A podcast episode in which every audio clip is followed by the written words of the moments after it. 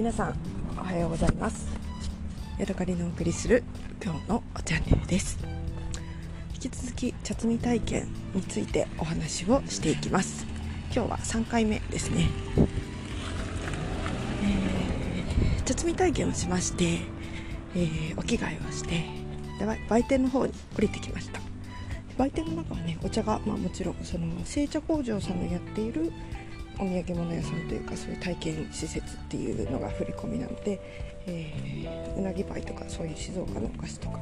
お茶団子の他にも、えー、もちろんたくさんの茶葉が、えー、売っていました。でえっとねなんかソフトクリームとかもねあって後で絶対食べようって思ってたんですね、えー、それでえっ、とみんながねあの着替えた人たちが、えーと、その相手の方に戻ってくるとスタッフの方が「おかみさんがお茶を入れてくれるのでみんなでそれを飲みましょうね」って言って言ってくれるんですね。なのでわらわらっと集まって、えー、コロナ対策の用の、えー、ビニールカーテン越しにおばあさんが、えー、いましてで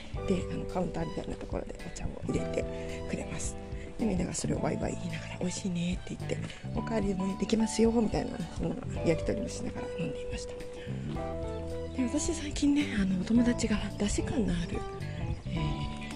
ー、日本茶が飲みたいなって言ってるのがなんかすごく頭に残っていて、えー、そのお友達に美味しいお茶を飲ませてあげたいなっていうことをなんとなく心の底でずっと思ってるんですね。でそこのその出してもらった、えー、深蒸し緑茶の緑だったかなっていうのを飲んでみて、まあ、美味しいは美味しい。味もよく出ている。しかし、えー、コクがないというか、まあ、夏にさらっと飲むのにはいいかなっていうようなそんなお茶でした。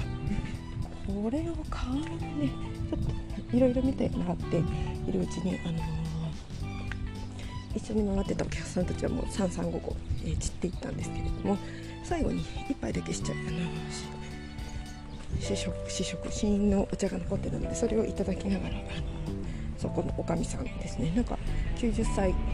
超えのおかみさんらしいんですけれども、えー、その方の、説明を聞くことができました。でそれがすごくねそのシーンを入れてくださったのがすごく楽しかったので、えー、その話をしたいなと思ってこの3回目の、えエピソードを撮ってるんですけれどもまずねそのみんなに飲ませてもらった緑っていうお茶は 100g860 円だったかなぐらいの、えー、お茶で夏でも、あのー、水出しですぐ飲めるような感じで、えー、使えるように作られたお茶なんだそうです。もちろん一番茶とかではなくて、えー、ちょっと固めの茶葉を集めてでそれを、えよく蒸して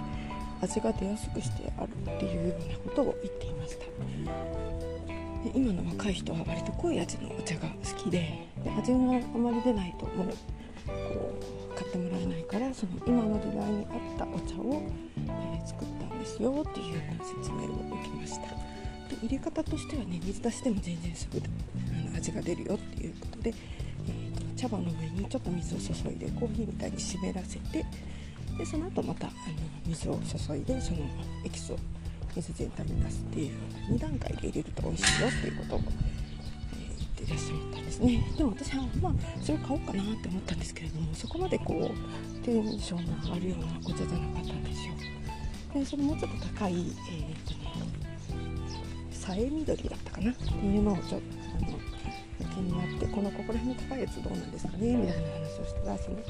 100g1060 円だったかな。さっきの緑とは200円ぐらいしか変わらないんですけどそれを飲みますか？って言ってくださったので、飲みたい飲みたいということであの試飲をしました。で1人頭、えー、約 3g の茶葉を使うんだそうです。でそれを急須の中に入れて、えー、湯冷ま湯冷ましですね。3回ぐらいこうあの茶碗にこう注ぎながら、えーと、緑は80度で OK さえ緑は、えー、70度。で一番高かった何やらってやつは、えー、50度ぐらいの緑入れてくださいって言ったんですけど私がその今試飲しようとしてるのは、えー、さえ緑だったかな。でそれをあの入れ方を見せてくれました目覚ましにしたお湯をちょっと手のひらに乗せてこう、えー、何度かなっていうのを手で測ってらっしゃってそれを、えー急須の中に入れた。お茶に注ぎます。やっぱりこれも一緒で、えーと、お湯を注いでからちょっとなんかコーヒーを湿らす感じで待つですね。で30秒ぐらいか20秒30秒ぐらい待ってでそこにまた湯冷ましオイルを入れてあと20秒ぐらい待ってでそれを、え、1杯分私のあのお茶碗に入れてくれました。ちょっと途中ですけど今日はここまでですね。また次回お会いしましょう。さようなら。